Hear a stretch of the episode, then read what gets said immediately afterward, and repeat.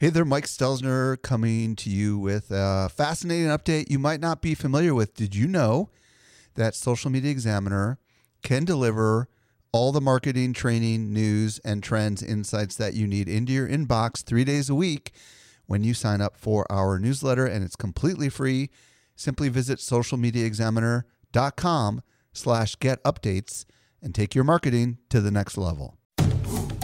Welcome to the Social Media Marketing Podcast, helping you navigate the social media jungle.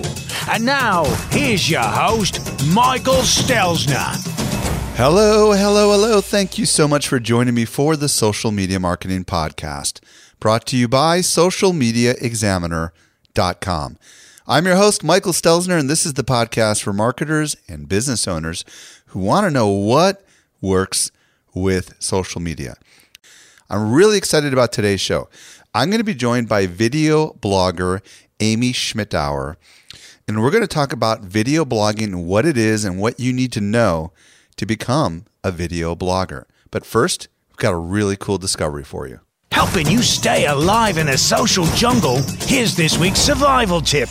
I'm excited to be joined this week by Eric Fisher, and he has a really awesome new discovery. Eric, what'd you find?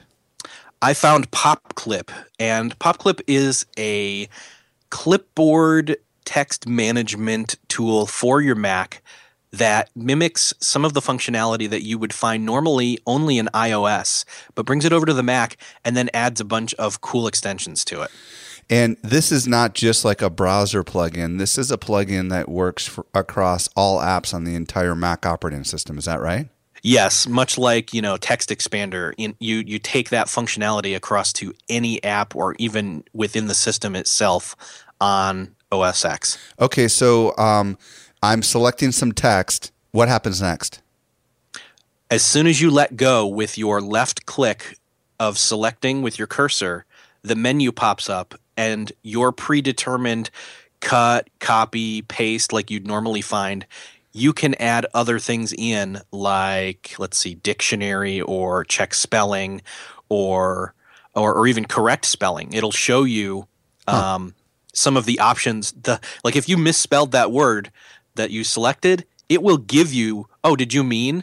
But it won't ask you the, oh, did you mean? It will literally show you the correct spelling. You're like, oh, yeah, that's wrong. And you just click that right correct spelling and it's fixed. So it really does model kind of the iOS, iPhone kind of user experience is what I hear you saying, but does a lot more, yeah. Right? Yeah, really does. Talk about, I know there's a bazillion extensions. Like what are some of the extensions and some of the things that people might find kind of intriguing that you can do with this this app?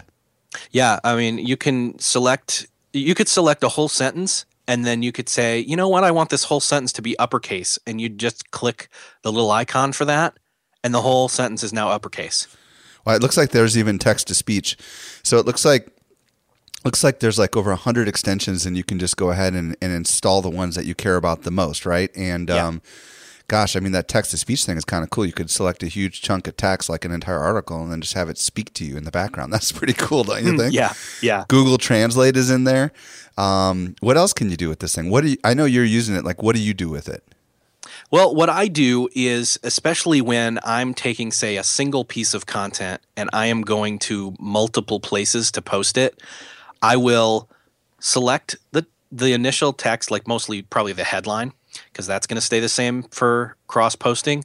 And then as soon as I let go, I hit copy, and then I will go to the different places. But that's a very simple use. The bigger cool thing here is to be able to select a bunch of text and literally click an icon for a specific app, like, say, Tweetbot, and send it right there. Well, I also see Evernote. It says send to Evernote. There's an Evernote plugin. Make a sticky note. So, I mean, that's so cool. I mean, literally within one swoop, you could take a paragraph of text and create a sticky note. And I use sticky notes like crazy. Reminders, OmniFocus. My gosh, I mean, there's a ton of tweet things here. Twitterific, Tweetbot, Twitter for Mac, Facebook, Buffer. I mean, my gosh, iMessages, Maps. This is insane. Yeah, even email. Like if you say, oh, here's a great website, and you select a quote from there as the opening to the email you want to create and send this to somebody. You select that text, hit the email button. It opens your favorite email client because you've told it what it is, and drops that text in, and your email's already started. Wow. So, okay, this thing is called PopClip for Mac. Yes. I see that they have a free trial, but you just went ahead and bought it, and it's $4.99, right? Yes, in the Mac App Store. If you want to get the free trial, you can go grab that from pilotmoon.com.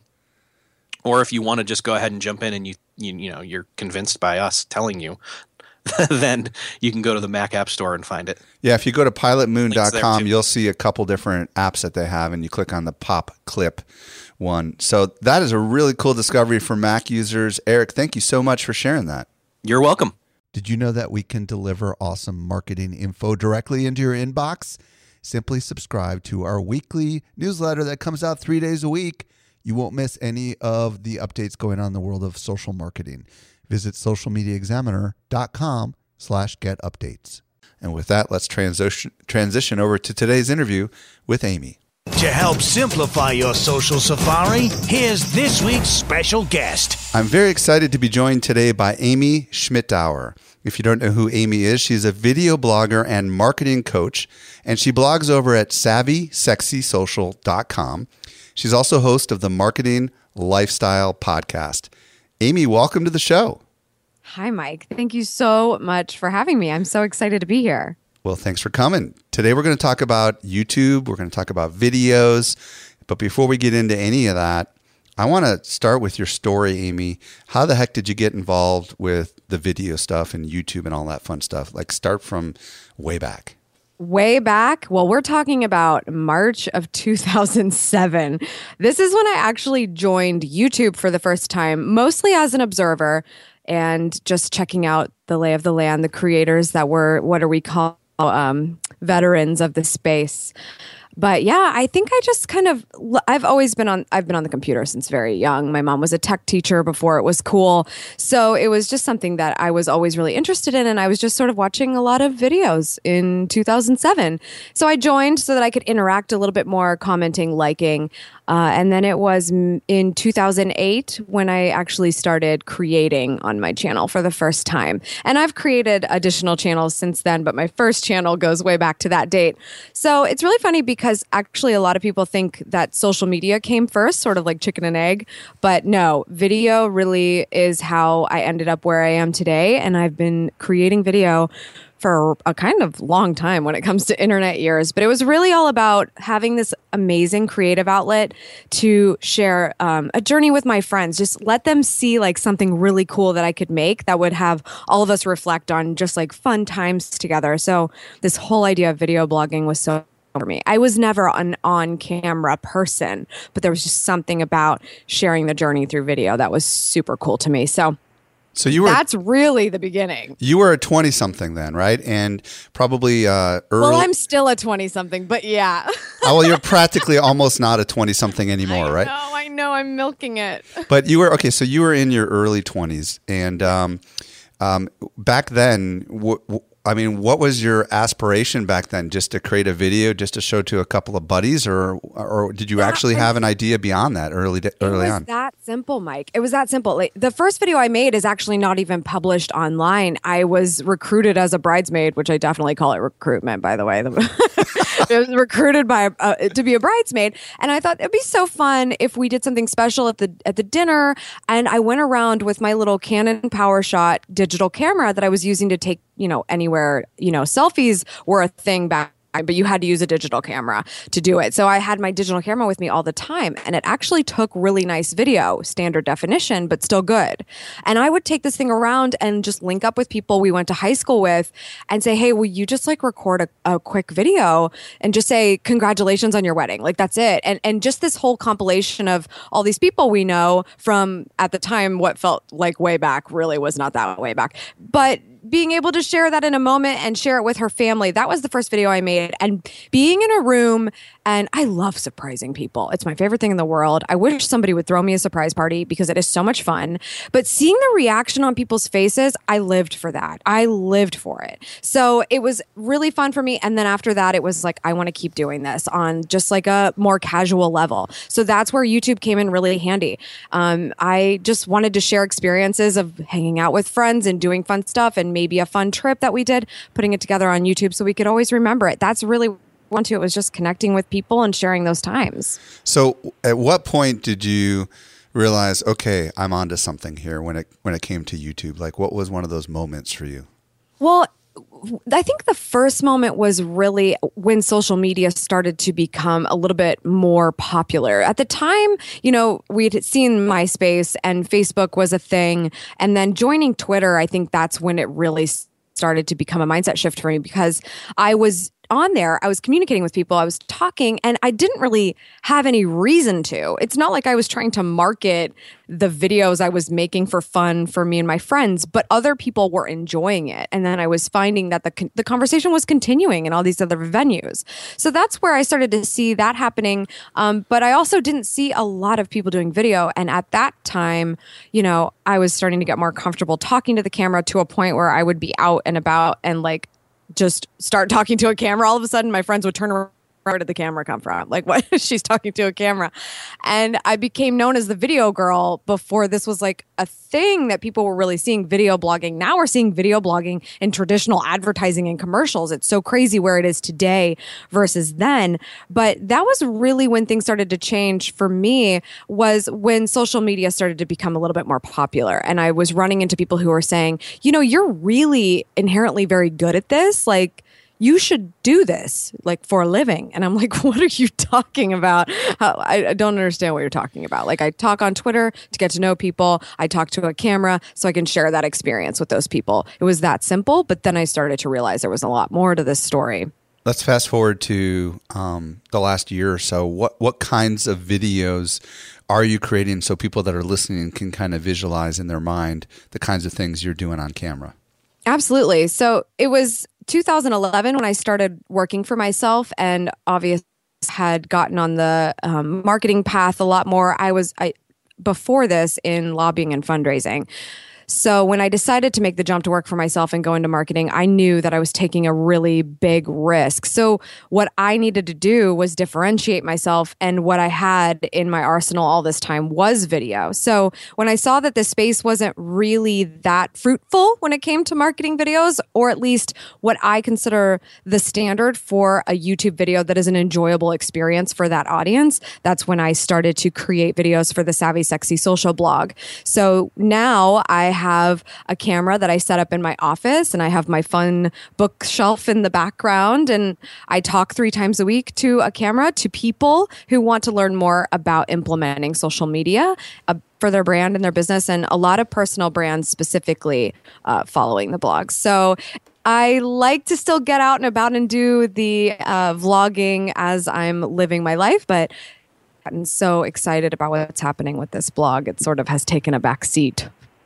So you're creating videos 3 days a week that talk about how you are actually, how to do social media marketing. And that is essentially what you do. Is that what I hear you saying? Yeah, social media and a lot of talking about video content, because of course people ask a lot of questions about the video aspect once they get there. It's like, what are people Googling? And a lot of it is about social media marketing, Facebook and Twitter and LinkedIn, even Google+, Instagram. But when they get there, they're also saying, oh, wow, these videos are really fun to watch. Like, what if I could educate my audience the same way? So we also talk a lot about video content marketing. Very cool. So instead of you writing a blog post, essentially what you're doing is you're creating a spoken version of it with video. Is that accurate? And lots of makeup, yes. How many of these do you think you've done? On the 400th episode of Savvy Sexy Social. I think I've made a heck of a lot more videos than that. I've made videos for other brands and obviously my vlogging experience. But that blog itself, we're going on our 400th episode next week. Craziness. Yeah. Okay, so let's talk. Let's get into some of the details here. First question I've got for you is Facebook video versus YouTube. as you know, and you must know, there's been a big shift towards a lot of people publishing video on Facebook rather than linking to a YouTube video on Facebook. And I think Facebook has, Mark Zuckerberg has made it very clear that he is focusing heavily on video. What are your thoughts on Facebook as either an alternative to YouTube or as a viable secondary video channel? I really want to point out one thing specifically that you just said. First of all, Facebook video is a very important conversation to have right now because anything Facebook likes, we need to understand because it's so heavily on the newsfeed and organic reach. But one thing you did mention was linking directly to a YouTube video. This has never been something that's a good idea on Facebook itself. You know, we need to kind of customize the experience based on the platform, and a YouTube video link has never been terribly visually pleasing on the Facebook network. So there's always been sort of a way to work around that. But now with Facebook pushing their own organic video, it really is changing the game. I don't think it's definitely not something I'm doing. I'll start by saying that. It doesn't mean I'm completely disregarding it. It's extremely important that if you do have an audience on Facebook or you're hoping to grow on because you know that your audience is there, it's definitely something to consider because if you're uploading a video to Facebook, they want to push the heck out of that thing. I would just say that you have to look at it a couple of different ways. I look at all of these online assets funnel. The same way you would envision a sales funnel, you're envisioning a social funnel. So Facebook and Twitter and these things are sort of the top of it. And then YouTube is a weird place where it's a social network, but it's also hosting your content. I want people to watch the YouTube video, but I also want them to watch it in a space that I can control, which actually isn't YouTube. It's my website.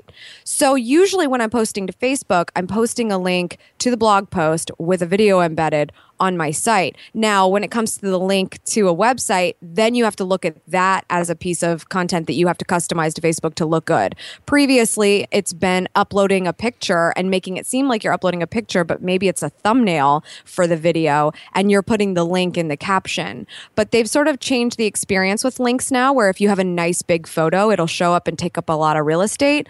But that still doesn't solve the problem that Facebook video is still going to perform much better than these links or a YouTube link or any of those other things. So I think there's a nice balance that can happen here, specifically because the really cool thing about Facebook video is that there's a very clear call to action button that you can customize at the end. And I see that as a good teaser opportunity. If maybe the first 30 seconds of your video is interesting enough that you can upload that to Facebook and then have the call to action at the end be to watch the rest of it on your website, I see that as a major opportunity. And that's more than likely what I would be advising at this point. I also have talked to some YouTubers who, of course, are very, very loyal to YouTube, but see this opportunity with Facebook and have been saying very positive things about using it as another distribution channel and maybe moving their view count around a little bit, which is kind of weird because they can make a lot of money if they have a lot of views on YouTube. But if the goal is, you know, if you have sponsorships or you're selling a product, if you just need to get eyes, then Facebook is a really good option right now. Well, and I want everybody to listen to what Amy just said, because what Amy is not focusing on is building necessarily subscribers on a YouTube channel, which is what so many people have been talking about for years. Instead, what Amy is saying is it's all about driving traffic back to an asset that is owned by Amy. In this case, it's her blog. And when people come to her blog, they can opt in to get on her email list. And I also like your suggestion, Amy, about maybe even not using the entire video on Facebook, but part of the video, and then saying, hey, go here to watch the rest of it. But rather than sending them to YouTube, send them to the website. That is brilliant. Mm-hmm. Now, I want to get into the weeds a little bit about, you know, your tips and advice for video marketers. You've done this a lot, you know, at least 400 episodes. Mm-hmm. So you've seen a lot of marketers, and you probably said, why do they keep doing that? Yeah. What do video marketers tend to do wrong? Tell us, you know, kind of what are the things that make you cringe and maybe how we can go about making it right. So I think one of the things is sort of like, for vanity's sake, I think there's way too much green screen time going on. That's one thing that jumps out at me. I don't think that to be a professional on video, you necessarily need to have the most perfect backdrop in the world. Because if you think about what people know YouTube for specifically, or really any online video platform, it's a place to get to know somebody personally. And so it can be a little bit relaxed. You can still have the same level of prestige that your brand deserves without having this ridiculous movie set that you have set up. I'm not saying it should go away, but maybe it's not every single thing you do. I would relax on the green screen time and the suit and tie. Like just get real for a minute. But more importantly than that is just the fact that the beginning of your video is by far the most critical. Somebody looks, I'm sure you guys have all watched a video recently and thought you wanted to, but about 8 seconds in, which is typical, you decide to leave. And that's about the point that viewers are deciding whether they will stay for most of the duration of a video or leave. So that audience retention rate is really critical. And a lot of marketers and businesses spend far too much time at the beginning of a video doing what they think is the right thing and not thinking about the viewer experience. So they probably think, I should start this video with my name, my title, my business, and why I'm here today. And then all of a sudden, especially when people have those 15-second title sequences that have all the graphics and the crazy things.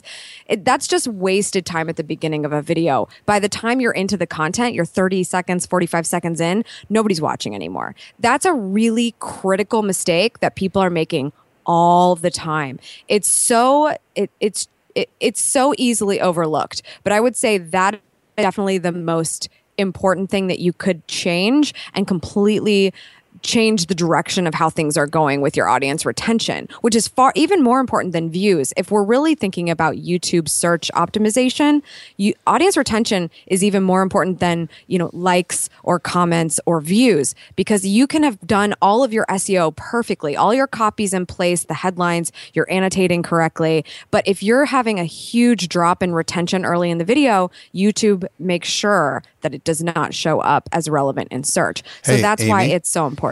Amy, let's have you make up an on-the-fly fake intro so people can hear what you're talking about. I mean, pick any of your favorite topics and just kind of do an intro so people can understand what you're talking about. Okay. Well, this is fun to ask me because the intros to my videos are off the wall. Like the most important thing is that the personality comes first. So no matter what, the video has to start with my face. It doesn't even matter what I point. You just need to see that I'm there.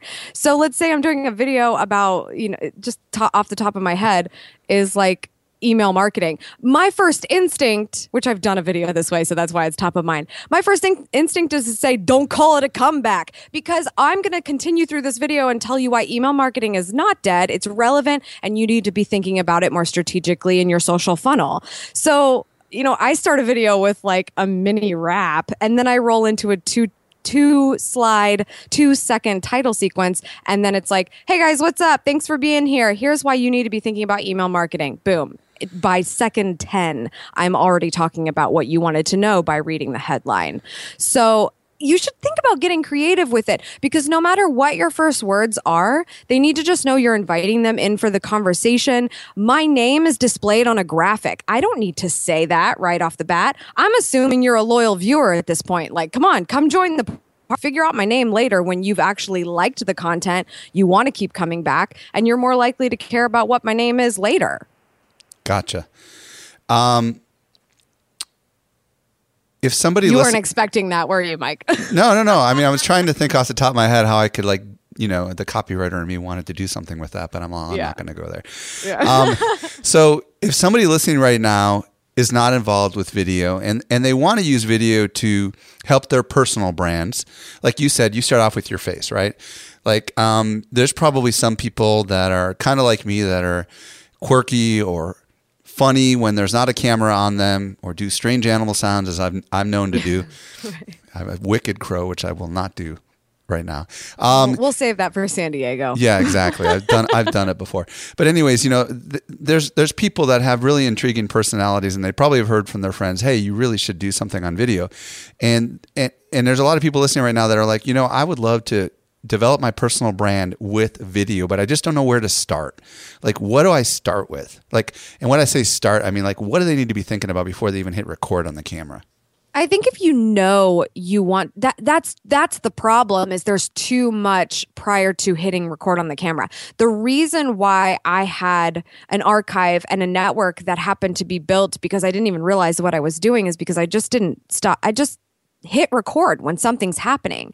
That's what's really interesting, is instead of setting yourself up for this kind of awkward learning experience of sitting in front of a camera and finding a way to drag words out of your mouth, just turn your smartphone camera on when something interesting is happening and figure out a way that you can use that. Sort of in the way that now people who are specializing in Instagram, if they ever see anything beautiful ever, they're just taking a picture of it because they know they can overlay some beautiful quote on it later on, and it's this beautiful Instagram photo. When you just turn the camera on, beautiful things happen, especially if it's a moment where you have something going on and you are just so amped up about it that you could sit there and you're dying to call someone on the phone and rant about it, but maybe turn on the camera instead and just go stand there and talk it out with your audience. Look at the lens of the camera and consider it a person. Visualize that person, and there you have it. You have a really well executed video. So I think it's thinking too hard about the fact that it's the same thing as writer's block.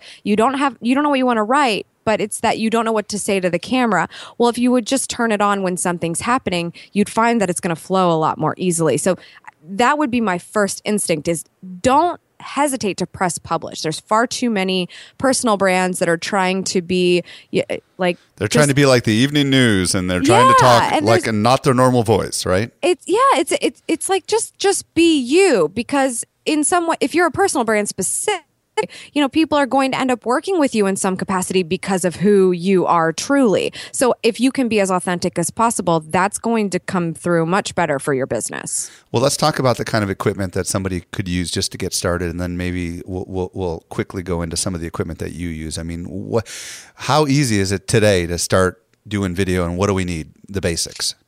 I mean, everyone's got a camera in their pocket these days. We have smartphones. I have an iPhone 6 Plus that might be the best camera that I have in this whole place. And I have a $1,000 camera. So it's amazing what they're packing into smartphones. There's no reason to even carry around my little Canon PowerShots that I used to love, because my phone is just far more convenient, as long as you have enough memory, of course. But that's where you get sort of sticky and in the weeds about memory on the phone. But it's such a convenient thing. As long as you're sort of conscious of where you're taking video, and hopefully it's not too windy, because the audio that's built into your phone tends to not be the best. But it's still not bad if you're just doing something in the moment, usually indoors or a controlled environment. You can knock something out really quickly and easily and in your pocket. There's no reason that you shouldn't start with your phone, because if anything, you should just prove to yourself that you need to upgrade to the fancy camera by actually creating content with what you have. I was dragging my feet, kicking and screaming to upgrade to a DSLR, because I said, look, I love proving that I can do this with a really not cheap, but inexpensive camera that I can at least set up on a tripod and see myself with the little flip screen. That's all I really needed for myself. But, you know, eventually it was just time for me to upgrade. But I was at least able to prove the point for a while that you didn't need the fancy camera to have a decent presence online. Well, I don't know if you remember all the different, I mean, you might have to look around to answer this question, but, you know, what kind of tripod can you get for an iPhone or an Android device? And what other kind of little widgets and gadgets might we want to add to our smartphones to just kind of make it so that there's not this arm in the middle of the picture? Totally. But don't underestimate the arm, because sometimes if it's the only option, it's a great option. People are also a great option. You know, I just did an amazing video at a conference recently with Sue B. Zimmerman. We just recruited somebody to come over, hold the phone, and we talked for 5 minutes, and it turned out great. But you can really get any tripod you want. I think the first tripod I bought was at Walmart for $25. But if we're talking about for the smartphone, there's just going to be a small attachment that you can order order on Amazon. But it's nice to have a tripod that will do both and just have the additional attachment for the smartphone. So you can use that piece of equipment if you end up getting another kind of camera that you want to go between. What's your thoughts about monopods? You know what that is, right? Yes. I think monopods are great. Explain what they are for people that don't know what that is. It's exactly like it sounds, where it's really just, it looks like a selfie stick because it's just one-legged tripod, because it's not a tri, it's a monopod. It's nice because it's if you are not actually talking to the camera, that's when I would suggest it. Like when I was at the Consumer Electronics Show earlier this year, I was with YouTubers who were getting footage of the BMWs at the booth and all the technology happening there. And the monopod is really useful when you're running around a show floor like that and getting footage of other things, but it's not really a talk on camera type of situation unless you have a camera person. So a monopod is nice. It's just sort of that scenario that you're going to need it for. Yeah. And I will tell you, I've used the monopod a lot when I don't have someone around the office here. And the only thing you have to be careful of, usually you put it up against your body. And the only thing you have to be careful of is when you breathe, your rib cage moves and the camera moves, you know? So sometimes it's better to hold it to the side of your body instead of right up against your rib cage, because every time you take a breath in, that camera moves. But I love it because I can frame myself, you know, using the rear facing or front facing camera, whatever it's called. And I have a little microphone that I plug into it that is like a lapel mic, you know, that I put just kind of a little low on my shirt so nobody can see it. 'Cause the audio, that is a challenge, isn't it? The audio isn't always great on these smartphones, right? Well, it just depends on what, I mean, if you don't have carpet, then you already get, you know, a demotion in audio. And if the room doesn't have enough pictures on the walls, there's a demotion in audio. So it's really tough with a smartphone. So it is nice if you can do the additional attachments. iRig is a great company that creates these sort of really inexpensive external audio options. And I have just a little handheld mic that I use to interview people when that time arises, and it just plugs right into the phone just like you would your headphones, and it works out really great. Wow, that's really cool. Do you remember what the brand is of that little mic? It's called iRig. Oh, that is the thing. iRig is the company, and they have I think they even have a lapel, and then they have just a normal sort of interview style mic. And so there's definitely a few options. I discovered them at the Apple store, and I know that they're sold, of course, on Amazon and stuff like that. So definitely a good option there. Okay. So I'm sure a lot of people listening are probably going to be doing the kind of video that you do, where it's mostly just yourself talking to the camera, talking about something. One of the questions that naturally comes to mind is scripts. So I know you already said just talk, but not everybody can do that. Not everybody has the skill that you have or has, you know, a speech degree or anything like that. So what's your thoughts on scripts? Do you have any tips or advice about how to use them? Let's hear. So I think you have to just keep in mind your editing strategy if you do feel that you need to work with a script. But a script can mean a lot of things. It can be verbatim, and it can be, you know, a list of bullet points.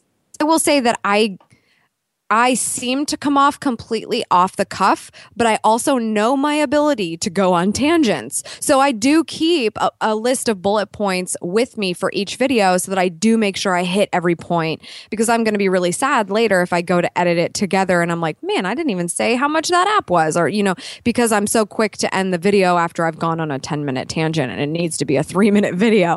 So that's one form that this could take. But I also know of YouTubers that come off like they could talk to a camera all day long, but they're deathly afraid of it, and they have been scripted since day one and all the way to year 5. So it's just a matter of how you're going to edit that together. You can't be President Obama. You can't read the teleprompter.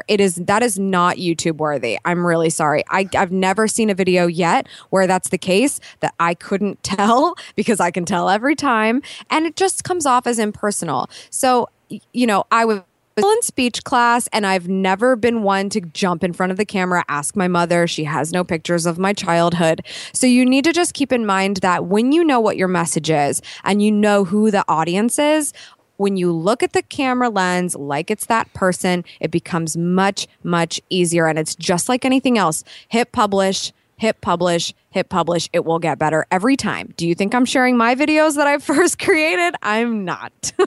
Well, it always gets better. A couple other little tips that I learned from my master's in speech is to have, like you said, a bullet list of just a couple words each that will spur your brain to talk about a topic. And not, rather than just have the whole thing written out, like, you know, just like 3 bullets with a couple words in it, so that you don't skip a couple of important things, and make it big and tape it literally onto your camera. And I've done this so many times where I've done these walking videos, and usually I have another person filming, but literally taped on the front of the camera is a reminder of what the key points are. And generally speaking, it's just there as a cheat sheet for me. And we usually do a couple takes. And by the last take, I'm not even looking at the darn thing. Mm-hmm. But they call that extemporaneous speaking. The idea is that you're assisted just barely by those couple of words. And every time you say it, it's going to be a little different. But eventually, you'll work it out. And I don't know. I mean, do you find that you always get it right on the first take, or are you usually doing a bunch of takes? I usually only have to do a take again if my brain was moving too fast for my mouth, and I'll just like kind of trip over some words. So unless that happens, or unless I have some other audio issue, I can usually knock it out in the first take. But it's also, you know, you have to have a really good memory for as much as you're saying on camera to hear something and not have somebody else to give you feedback that maybe you want to say it differently. I will say that sometimes I have to cut something out of a video because the thought didn't come together. And that's totally fine. It's just something you have to deal with when it happens. But that's why the more guidance you can give yourself based on how often that happens, the better. But bullet pointing and trying to stay as succinct as possible, if you know the topic, it's going to flow. Well, and I would imagine, because you've done this so many times, you think through a lot of this before you hit the record button, right? I mean, you've kind of got some ideas in your brain of what you're going to talk about, or you just riff? No, I definitely have ideas in my head about it. I have to be really psyched up about something to do a video about it. Now, that's hard for me to also say out loud because I obligate myself to 3 videos a week. So I also have to, you know, to be amped up about absolutely everything 3 times a week is tough. But if I don't feel like I can talk very, very easily about something for a minimum of 3 to 4 minutes, I'm not going to do a video about it yet. It's not ready. It's going to have to be down the line. Talk to me about how much time you spend in the entire process from the, you know, okay, I'm going to do a video to I'm done recording the video to the editing stage. Kind of give us the big picture, total amount of time, and then maybe focus in a little bit about how much effort you put on the editing side.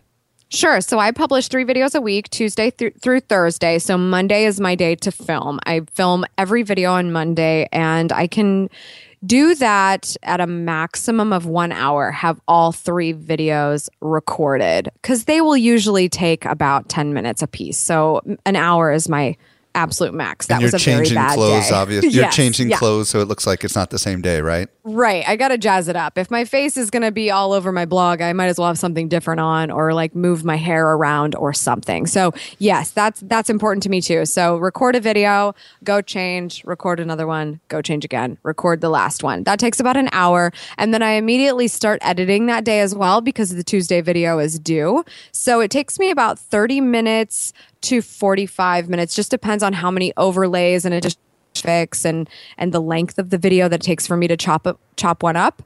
And additional research for copy and SEO and the publishing of the blog post, description copy for YouTube and tags and things of that nature. That's about another 30 minutes or so per video. And what tech are you using to do all the editing? I'm using Adobe Creative Cloud, so it's Adobe Premiere Pro specifically that I edit the video content. Perfect. Well, Amy, I know that you have made it sound simple for a lot of people listening right now. And I know that it's never this simple, right? Because you've done this 400 times and you've got this down to a mad science. But if somebody wants to check out these videos that you've done or learn more about you and the courses that you teach and all the different services that you have to offer, where would you like to send them? You can find everything about me at savvysexysocial.com. And especially if you're more interested in the tech side of, if you go to savvysexysocial.com/resources, I put everything there that I use on a regular basis, especially video camera equipment. So that might be specifically interesting to you. And for those of you that are spelling challenged like me, Savvy is SAVVY. Amy Schmittauer, thank you so much for joining me today. On behalf of everyone listening, I just want to say thank you so much for sharing your insight. Well, you're so welcome. Thanks for having me on, Mike. Well, I hope you found some inspiration there. If you've been thinking about creating a video blog, Amy's the person to check out. If you want to see any of the resources that we talked about, we mentioned a bunch of equipment. All you've got to do is check out the show notes at socialmediaexaminer.com/136, which stands for episode 136. Man, I can't believe we've recorded that many episodes. Also, if you're new to the show, do not miss a future episode of this show. Subscribe in your favorite podcast player on your smartphone, whether it be Stitcher or iTunes or whatever you use on an Android device. Hit that subscribe button. Also, if you are new to the show, and you like it, or you're a longtime listener and you've not yet done so, please visit socialmediaexaminer.com/love. By visiting socialmediaexaminer.com/love, it puts a little tweet into your Twitter stream that says you recommend the show. Helps us get the word out. This brings us to the end of yet another episode of the Social Media Marketing Podcast. I'll be back with you in the driver's seat next week. I hope you make the absolute best out of your day, and may social media continue to change your world. And don't forget, we have another show called the Social Media Examiner Show, which is our daily podcast. The Social Media Marketing Podcast is a production of Social Media Examiner.